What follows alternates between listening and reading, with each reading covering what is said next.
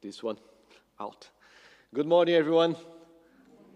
It's a big blessing to be here. It's amazing to be here. May the grace, the peace, and the mercy of our Lord Jesus Christ be with us, with us all, every second of our lives. What a blessing to be here. How good is to see you all again, to be together here to worship God. It's really good. And what a blessing to be alive for this day. The sun and the weather and everything around us. God has blessing us for so many ways, in so different ways, that we need to be happy. We need to be here because we are alive. And we need to live this life to show Jesus to others. It was amazing to see the lighthouses here. I didn't know nothing about that or anything about that. The good things that we know about lighthouses, how can protect us, how can help us, can guide us, lead us. And this is our main question maybe for today. How are we guiding people like a lighthouse to Jesus, towards Jesus? How can we live this way? It's always a huge privilege to share the Word of God with you or with anyone. And on the same proportion, proportion, yes, difficult words, this feeling of responsibility that takes place in my heart. May our God, God Almighty, the God we serve, bless us with the understanding of His perfect will. It's what I pray, it's what I ask. Last week we began our new sermon series based on the most famous sermon of the history, the Sermon of the Mount, where we found in Matthew Gospel, Matthew's Gospel, chapters 5 to 7. We heard here last week that this is the maybe a well known sermon, little understood sermon. And now we read even less lived sermon. We also heard about God's purpose in calling a people to, to himself, a holy people, separated from the world, to belong and obey him because he's holy. Even though sometimes we don't want to show this, we don't want to admit this, we want to make things closer and closer, like the same way the world lives. A people called to remain faithful to their identity.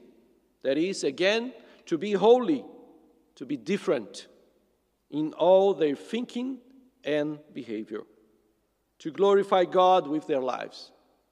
This was what we heard that God wants from us. We still heard from Paul John last week that Jesus begins his sermon by teaching his disciples the key values of the kingdom of God the Beatitudes, beautiful attitudes. Was good. This sounds so good in English, not so good in Portuguese. But it's beautiful to hear, beautiful attitudes that can change things. Jesus presents the characteristics, the qualities of those who truly understand and live the kingdom of God. Not by their own values or merits, but because of the new life in Jesus Christ. Those who experience the true meaning of being blessed. Blessed are them. Blessed are we. If Jesus, until that moment, had described the essential character of his disciples, his apprentices, his followers, now using two metaphors also well known by us. He, he indicates how they should live. Those guys, those disciples, the ones around him in that mount, and the kind of the influence they have in relation to the world. Salt and light, a Christian's influence.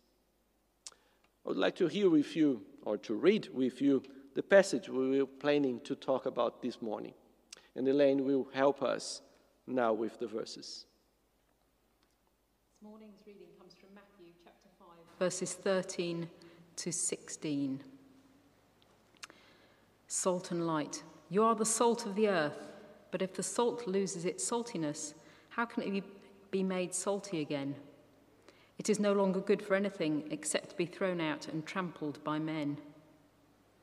You are the light of the world. A city on a hill cannot be hidden.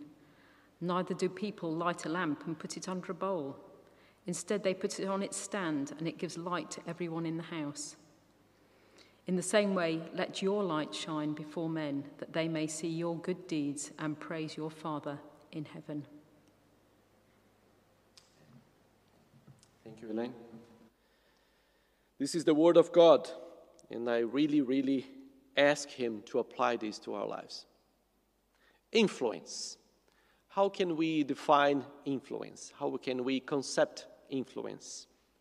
The Oxford Dictionary or Lexicon tells us this influence is the capacity to have an effect on the character, development, or behavior of someone or something, or the effect itself.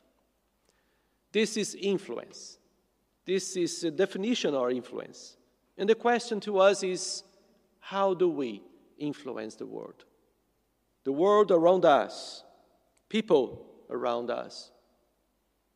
I would like to show you a picture and something that asks you, and maybe ask you if you know any one of these people in this picture. Six people here, different people. The pictures give us, gave us, give us some, some clues of what does it. The first one in pink is Dua Lipa, and she's a performer, a singer. The second one at the top in the middle is Sanna Marin. She is the Prime Minister of Finland. The other one, I think that everybody knows, is Marcus Rashford. He is a football player and an advocate of some causes. The other one, in the bottom left side, it's Brit Bennett. She's an author. She writes books and influence people from the United States. The other one is Telfar Clemens. He's a fashion designer. He's from Liberia. And the other one is Maitreyi Hama, Ramakrishnan, and she's an actress from Canada. These are the six most influential people in a list of 10, of 100 from Time magazine in the United States. Every year, they try to find these people, the most influential people in the world. They are shaping the world. This is the highlight in the article. They are shaping the world. They are telling the people how to live. They are telling what to wear. They are telling people what to think and how to be. How are we living in this world shaped by these people? I'm not telling that they are doing bad things, but they are shaping the world. They are influencing people. Our children are growing, listen to them.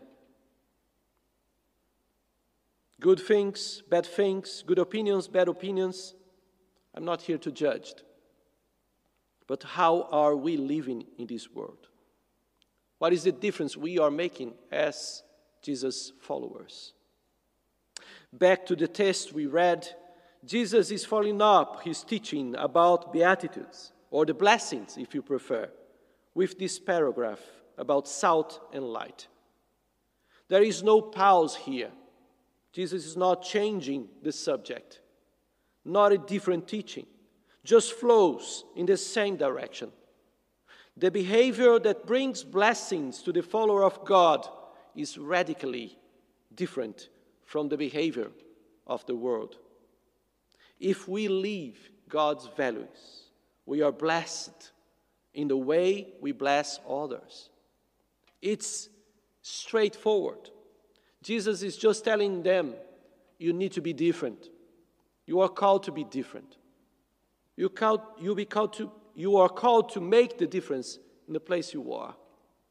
So it was easy to think that because Jesus' followers were called to be so different from the world, then they should withdraw from the world. It was easy at that time, and it is, and continue to be, easy to think this way today. It's easy to feel ourselves with the three S's saved, seated, and satisfied. Our condition. Jesus in this passage teaches the exact, the exact opposite of that. As church, as children of God, born again, we have been separated from the world, but not taken out of it. We were called to be the influence of Jesus in this world we live in. We were and we are sent to the world to show Jesus Christ in us, in our life. Jesus, as I said, was straightforward in his information. You are salt of earth. You are salt and light to the world. It's not an optional thing.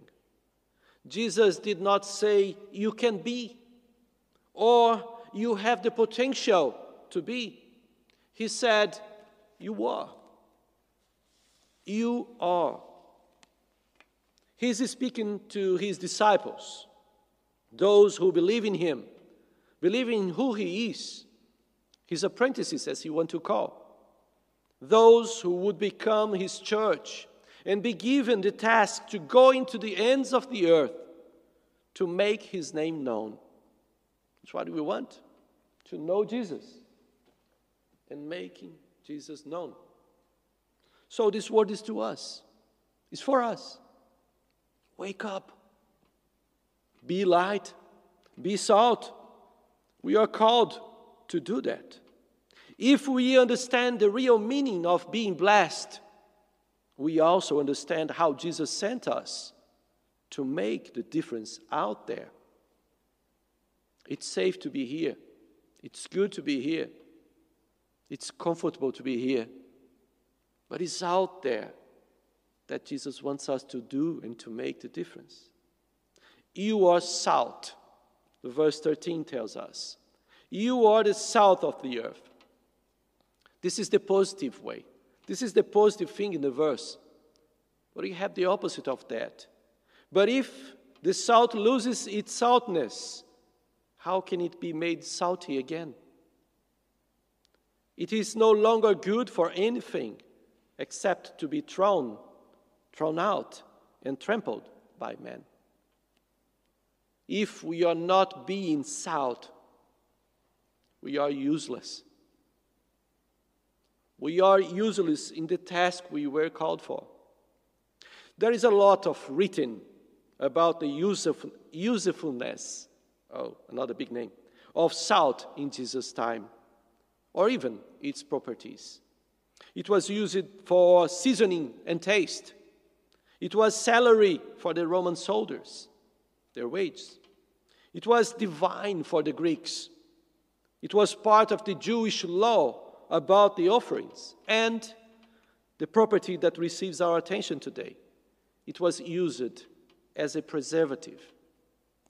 Salt was used to prevent rotting, to stop decay. Those guys listened to Jesus at that time. They were familiar with that property of salt, and they got the metaphor. They understood easily what Jesus was telling to them all of Jesus' disciples should serve as preservatives, living God's values, God's blessings, stopping the moral decay in our sin infected world. Hard words, difficult speech to hear. We don't want to tell this to the people around us. We don't want to tell them that these are Jesus' word. We want to be soft. We want to be good. We want to be friendly. We want to be welcoming. And sometimes we are just hiding the truth, not living the way Jesus Christ wants us to live, and to show that the world needs to be changed. Are we shaping the world? Could any one of us be in that list of the 100 most influential people in the world? Here's the point salt was useful in Jesus' day and age, in that time. However, if salt no, long, no longer acts like salt, if salt is contaminated, contaminated with other things, it's no longer good as salt. It will not preserve any anymore. Does that make sense? It's easy to understand. Something very practical. We don't have to make it difficult to understand. We don't need to bring many other things around that. It's easy. Jesus makes it clear that as salt is useful to people, so also Christians, us, must be a blessing to those around us, around them at that time, and around us today. To influence them with Jesus' life in us. By living a life of godliness, the Christian is a blessing to those around them. Not deceitful, not changing things. As salt is useful to those that use it around them. If we live like blessed people as a consequence of the beautiful attitudes in our lives, we are salt. We are useful to the world, to the world. We have a positive influence. We are showing God's love for them. However, if we don't act that way, we are useless, and I say it again, to the world. We are not helping them. We make no difference. We have no different taste. They will tread on us because we are so like them that we make no difference there. We were called to make difference and to be different. We are not blessing others if we are not salt. If we live like the world, the world, instead of like Jesus commands us to live, we will have a useless influence. We are like non salty salt if we make no difference. We were contaminated. We are despising the great privilege of fulfilling the task that the Lord has entrusted to us. Glorify Him. Live a life to glorify Him. Also, this is the purpose of our lives. In the sequence, Jesus also says that you are light. Verse 14, you are the light of the world. A town or a city on a hill cannot be hidden. Neither do people light a lamp and put it under a bowl. Instead, they put it on its stand, and it gives light to everyone in the house. Now, the metaphor the symbol for his followers is the way is that they are light. In the same way it arrives to us. We are light, lighthouses. We are light. For them at that time and us today, Jesus says, You are the light of the world. Not the light that comes from the world, but you are the light to the world. Light eliminates darkness. It allows us to see. As light, we should illuminate and make visible. Our lives need to be visible. But most important than that, make Jesus visible in us. Is people seeing Jesus in us? The world can see Jesus in you, in the way you live, in everything that you have as a value for your life and for those around you, do they can see Jesus? Jesus said in John 8 12, and we heard this before here today I am the light of the world. Whoever follows me will never walk in darkness, but will have the light of life. The light of life. And yet, he said, While I am in the world, I am the light of the world. John 9 verse 5. So, Jesus is the light of the world. He is the light of the world.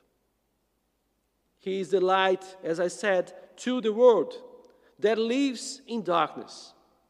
And the world is in darkness. We know that. And His church, NCBC, not the building, but each one of those who have been saved by His grace and love, by His sacrifice in the cross of Calvary, as we heard here, as we sung here. Every one of those is called to reflect and shine His light, the light of Jesus in us. We are witnesses to the reality of Christ's presence in our lives. He's living in us. Jesus is not among people again physically, but He's living in us. This is the reason He said, We are the light of the world, because He's in us. When we worship God with pure hearts, when we love others as Jesus loves us, and when we do good without growing weary or murmuring or expecting something in change, we are lights shining when we do that. It is important, however, to know that it's not our light. Not because of us, not because we are so much important, as the word wants to say, but we are the reflection of the light of the world. We are the reflection of Jesus Christ Himself. The people will see Jesus in us if we live this way. This is the influence we must to have in the world. Living to reflect the image of Jesus in us. His light in us. His values in us. Jesus, who is humble and meek, who is just, right, and true, who has mercy and compassion, who loves but does not approve of sin.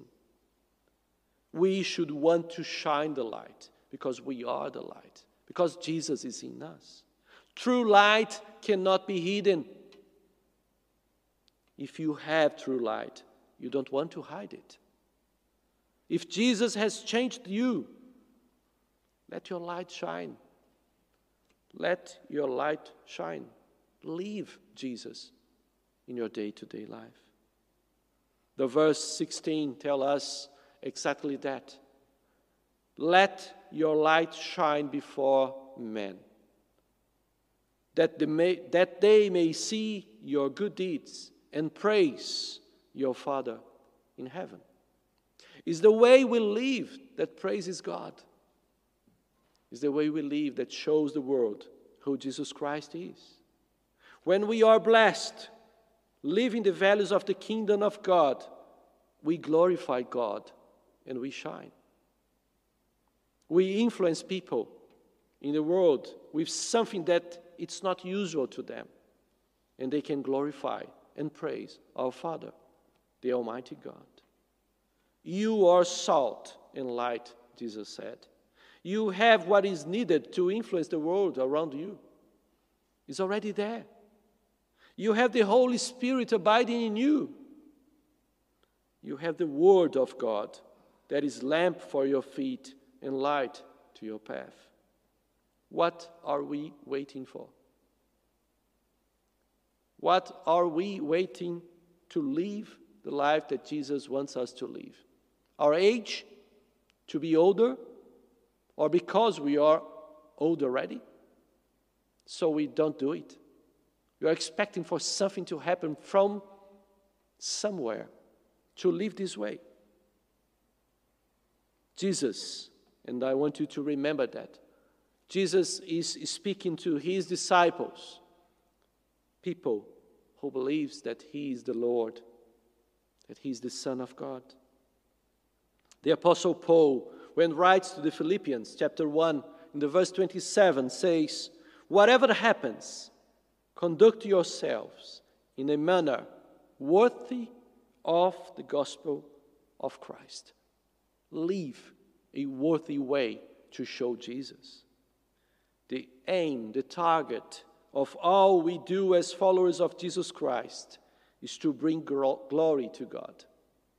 We live to make His name great and honor Him by the way we live our lives.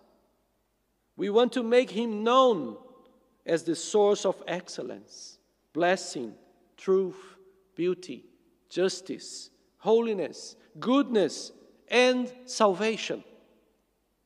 Jesus Christ, our Lord.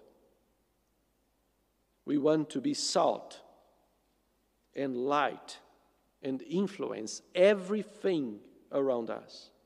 This is our commission, and by the power of the Holy Spirit, we will experience this reality. Let us be a real Christian influence to the world around us. Do you think you can shine? Do you think you can make the difference? You can be salt. You can preserve what is decaying outside this church or outside our lives. Can we shine? Are we light? Are we faithful servants of God? This is something for us to think, something for us to put in practice if we decided, if we understand that this is the life we want to use and to have to glorify God.